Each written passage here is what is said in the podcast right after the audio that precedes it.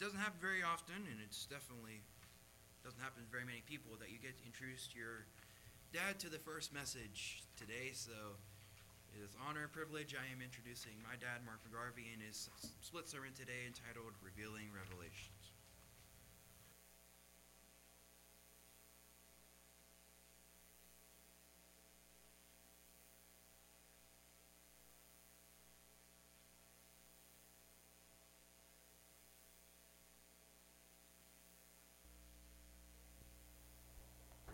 There we go.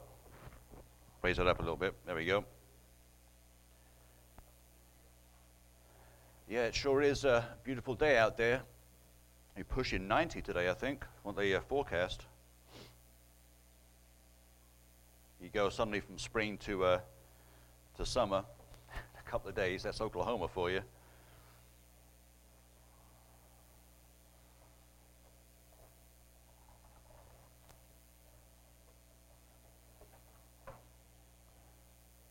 So I wanted to talk today about how um, the book of Revelation, or the revelation of Jesus Christ, um, which is its proper name, uh, is one of the most important books of the Bible. On one hand, it's the main source of end time prophecy, but it also can give us hope, it can strengthen our faith, and it shows us our Savior and how he will return as the King of Kings. And it's interesting that today, as Matt well knows, it's the coronation of King Charles III, or it was the coronation of King Charles III in England. And nobody does pomp and circumstance like the Brits. I, I, didn't see it myself because it was on like 6 or 7 a.m. our time, but um, I did record it in my DVR, so I'll watch it later on. I can't help it, you know. But um, apparently there were hundreds of thousands of people lining all the streets of London, streets, you know, closed off, and uh, the old video, the grainy video I've seen of Queen Elizabeth's coronation, it, it, it must be an impressive thing seeing uh, that whole service uh, going on and uh, the placing of the, the big heavy crown on his head at the end of it and everything that goes with it. But of course, pales in comparison to our returning King of Kings that one day when we'll see Jesus Christ return and how amazing, awesome, and beautiful that will be. So, you know, I've read and heard people say, oh, the book of Revelations, oh, it's, it's a bunch of symbolism, metaphors, and stories. No, these events are going to happen, okay?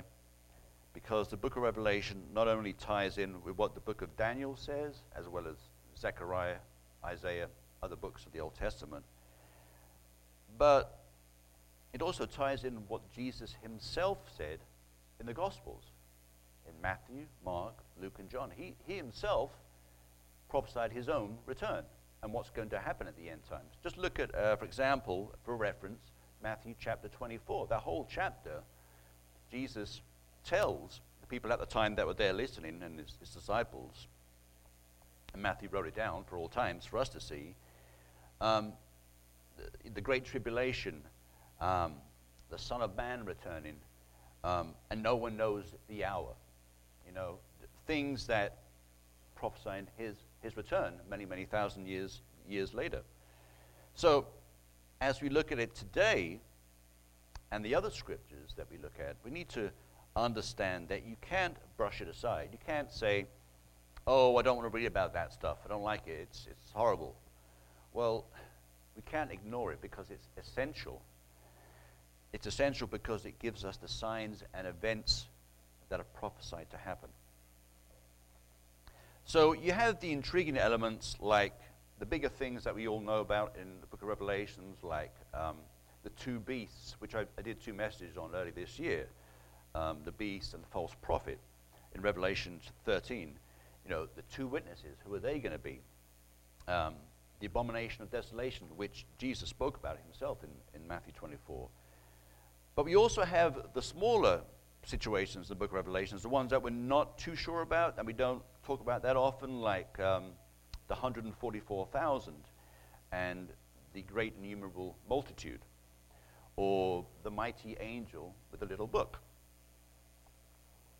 and um, the woman, the child, and the dragon. So there's lots of big events, there's lots of small events. They're all covered in the book of Revelation. Then you can compare those interesting events to how when Christ returns and he sets up the kingdom of God, and we'll have that first, these are the big, big events of Revelation that he goes through.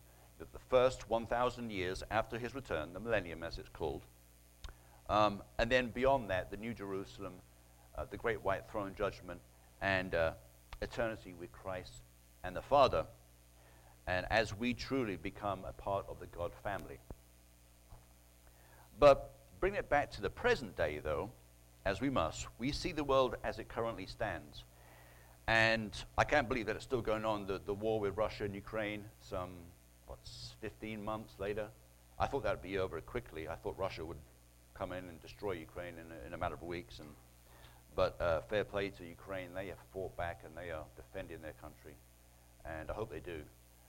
Um, because uh, the great bear, as it's called, Russia, under that evil leader, Putin, is just it's, it's trying to go back to the old days of the Soviet Union. So we see things like that and the other various wars that are going on in Africa and the Middle East.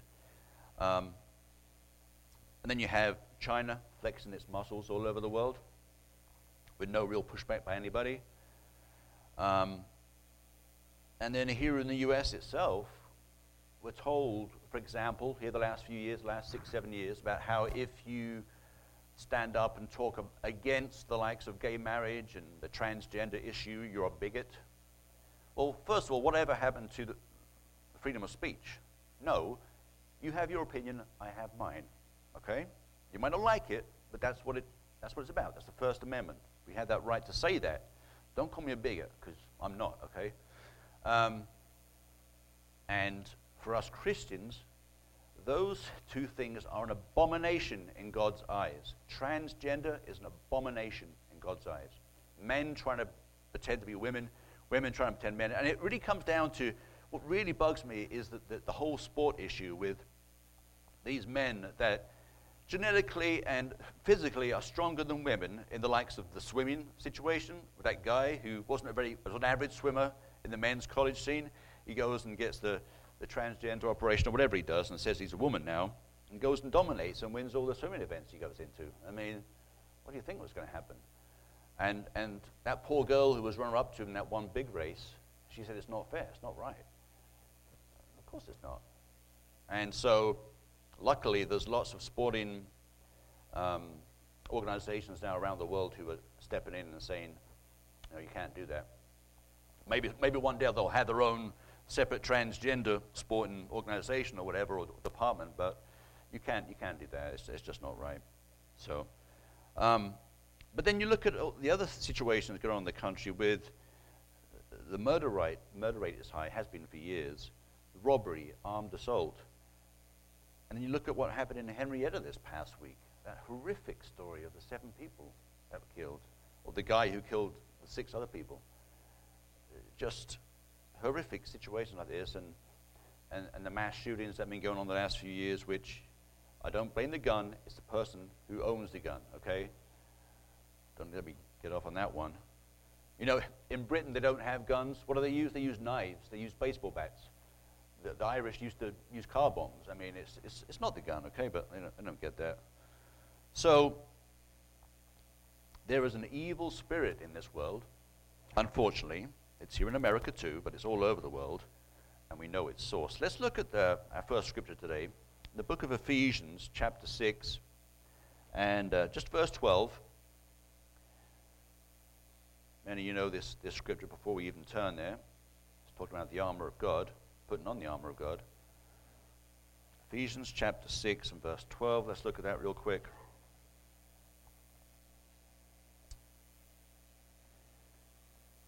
So, as Paul writes the Ephesians, he says, For we do not wrestle against flesh and blood, but against principalities, against powers, against the rulers of the darkness of this age, against spiritual hosts of wickedness in the heavenly places. And that's what we're up against, you see. Not only are there evil people in the world, and evil men, but Satan himself is running around, like it says, like a roaring lion, devouring whom he can getting him. Now, of course, he was involved, and he would have been in there and loving World War II and World War I, the, the, the millions of men and women that died then, um, both the soldiers and all the innocent people that were killed. But man, he's, his time is going to be the end times when hundreds of millions of people are going to die. And he's going to be loving that and fully in the thick with that. But as, as Paul tells the Ephesians here, we have to put on the whole armor of God against these evil forces. You know, you have to, we always have to be watching our backs in that sense. Because although the rates of persecution against Christians aren't staggeringly high. I think they're actually higher against the likes of Jews, anti Semitism on, on, a world scale. It happens. Just look at a couple of years ago, COVID 19, and how a lot of the, the government, a lot of these people and local governments, councils wanted to close down churches because everything had to be closed down. Our own church, we were, we were closed down for a few weeks, but luckily in Oklahoma, it wasn't as bad as some other states. But um, I'm sure a lot of those states had ideas. Yeah, let's keep these churches closed as long as we can. Don't want people going to those churches. Keep them out there. Yeah, yeah. Let's keep it up. Let's keep it going. No, no, no. That's almost like a persecution itself, keeping us away from our beliefs. We, we believe in God, but we want to come to a church. We want to come to meet with our brethren and fellowship and hear messages. And it's, it's so much better than being at home. And, and, sometimes you can't avoid being at home, and if you're sick or, or whatever, you, you, you're tired, you've got to, whatever. There's, there's, there's other situations where you can't come every week, but it's a lot better being here. But they didn't want to, that to happen, and they tried. In some ways, G.T. Bynum almost tried it here, but he didn't succeed. So that's persecution in my eyes, to a certain extent. It's, it's nothing near as bad as what they face in the Middle East and, and what the, the Christians face in Russia and China by any means, but uh, it, it's not good. So today I want to look at a, at a few scriptures in the book of Revelation, a couple of other scriptures. But let's look at what it reveals to us, and let's understand how it speaks to us now and tells us what's coming. So let's go to the book of Revelation itself then and begin in chapter 1. Revelation of Jesus Christ, Revelation chapter 1, and let's begin in verse 1 itself. Introduction and benediction is, is a headline in my, my Bible. Verse 1 The revelation of Jesus Christ, which God gave him to show his servants things which must shortly take place. And he sent and signified it, signified it by his angel to his servant John, who bore witness to the word of God and to the testimony of Jesus Christ, to all things that he saw Blessed is he who reads and those who hear the words of this prophecy and keep those things which are written in it, for the time is near. Now, John had been exiled to the island of Patmos, which he mentions himself later on in this first chapter, by the way.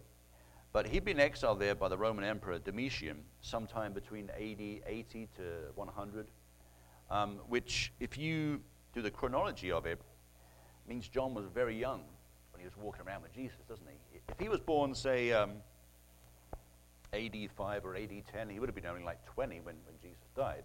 But he would have been 80 and 90 when he wrote the book of Revelation. So, um, of all the disciples, he, um, as far as you know, he wasn't killed. He lived out a full life, lived to be an old man. And we had uh, not only his own gospel, which he wrote a few years before this, uh, but 1 John, 2 John, 3 John, and then the book of Revelation was the last one he wrote. Um, but notice verse 3 again there. Look at that. Blessed is he who reads. God wants us to read about this, study these prophecies. We're blessed for doing that.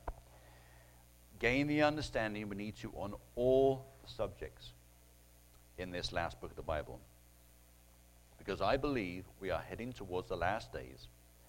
But whether it's five years, 10 years, 20 years, because we don't know the hour of the day, we have to be ready. Because when all these events start happening, they're going to move quickly. Okay? Especially the last three and a half years. It's one event after the other. It's the cosmic disturbances. It's the, the beasts. The two witnesses will be there in Jerusalem everything that will be going on will happen very, very quickly. As John as John tells us in Revelation 12 12, for example, Satan won't have much time left to deceive as many as he can for millions to die, but he will come after us and all of God's people like never before. Therefore, rejoice, O heavens, and, and you who dwell in them. Woe to the inhabitants of the earth and the seal, for the devil has come down to you, having great wrath, because he knows that he has a short time. Scary words, because he will come after us. Those of us who keep the commandments of God, in the churches of God worldwide, he is going to come after us like you wouldn't believe, and nothing's been seen like it before. Now, thankfully, there are some scriptures in there that show that uh, many of us will be protected and taken to the wilderness in what's called commonly a place of safety. That's in Revelation, uh, I think, 13 or, or 14. But, uh, you know, what if, here's another, t- another tangent I may go off, but it, it, it's relevant to it, uh, it's relevant. What if one day all our Bibles are banned, for example? what if all tablets and, and phones um, that it's illegal to have Christian literature and ide- ideology, etc. Now, it happened in Canada in 2015.